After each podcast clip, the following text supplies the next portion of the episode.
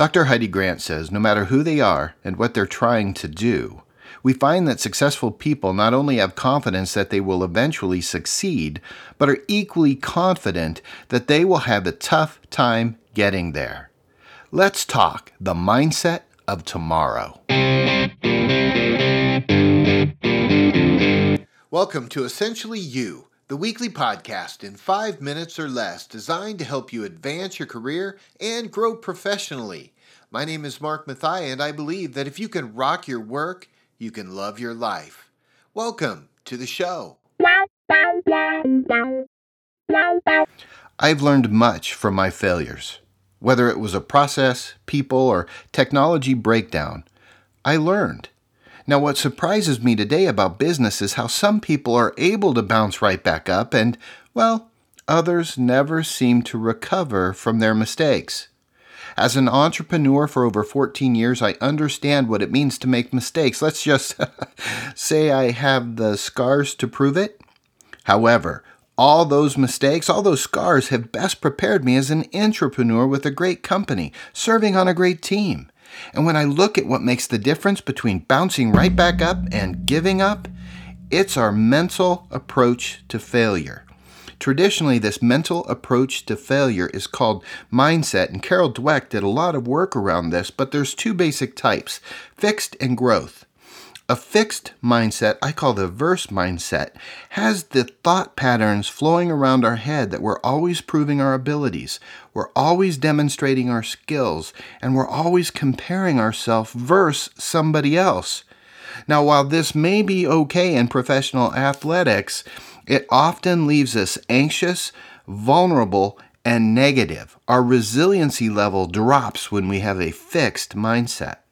On the other hand, this growth mindset, the, the inner language sounds something like this We're always improving our ability, we're always developing our skills. And we compare today versus our past. You see, this leaves us in a healthy position of focusing on our progress and not comparing ourselves with other people. And when we have the right soundtrack or right messaging going on in our head, we gain resiliency and are able to get back up quicker. So, how can we self check our mindset as we continue to develop? I have a few thoughts on that. The first is this notice your inner language. What is your failure? What is your mind saying about it? Are you checking out or are you checking in? Are you improving your ability based on a mistake or have you failed to prove yourself and need to give up? See, when you notice what your inner language is saying, you can then go to the second part and notice how it makes you feel. And when it comes to how is this soundtrack that's playing in my head helping me feel, ask this question Is it true? Is it true? Are you really a failure forever? Probably not, right? Is it helpful? And is it kind? And if it passed that test, then you know you're in the right mindset. If, by the way, it doesn't pass that, then you know that you're in a fixed mindset.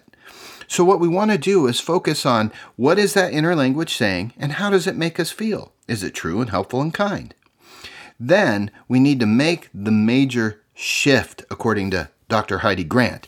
And we need to shift our language. Remember, it's not about being great, it's about getting better that every failure we make, we get to learn that lesson and not make that mistake again. And when we have that ability to correct our internal dialogue, we can then get up quicker and bounce back to do a great job. Now, the fourth point, and I think this is really important, it helps to have transitional sayings. How do we switch the narrative in our head? Well, instead of saying something like, I'm a failure, I'm not good at this, how about saying something like this I'm just not good at this yet. You see, that simple yet gives us the mental resiliency we need to continue going and to stay into that growth mindset as we approach bigger and bigger issues to solve in life. The truth is, we control our words and our emotions. And when it comes to setbacks, by taking an active role in our mental approach to failure, we can best position ourselves to get out there, rock our work, and love our life.